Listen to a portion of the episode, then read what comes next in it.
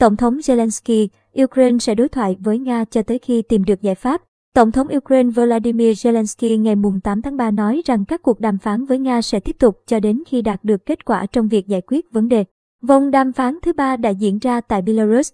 Tôi rất muốn nói là vòng đàm phán thứ ba và cuối cùng, nhưng chúng tôi là những người theo chủ nghĩa hiện thực. Vì vậy, chúng tôi sẽ thảo luận, chúng tôi sẽ kiên quyết đàm phán cho đến khi tìm được giải pháp để có thể nói với người dân của chúng tôi rằng, đây là cách chúng ta sẽ đi đến hòa bình, ông Zelensky tuyên bố trên Telegram. Ngày mùng 7 tháng 3, vòng đàm phán thứ ba Nga-Ukraine đã diễn ra tại Belarus và kéo dài khoảng 3 giờ. Cố vấn chánh văn phòng Tổng thống Ukraine, ông Mikhail Podolyak cho biết, vòng 3 đã có một số tiến triển tích cực về việc cải thiện hậu cần của các hành lang nhân đạo. Ông cho biết, các cuộc tham vấn sâu rộng giữa Moscow và Kiev về lệnh ngừng bắn vẫn tiếp tục. Theo ông, không có kết quả đáng kể cho đến nay. Trong khi đó, trưởng phái đoàn Nga, trợ lý Tổng thống Nga Vladimir Medinsky cho biết, Nga hy vọng sẽ ký ít nhất một biên bản tại cuộc đàm phán với phái đoàn Ukraine, nhưng không có gì được ký kết.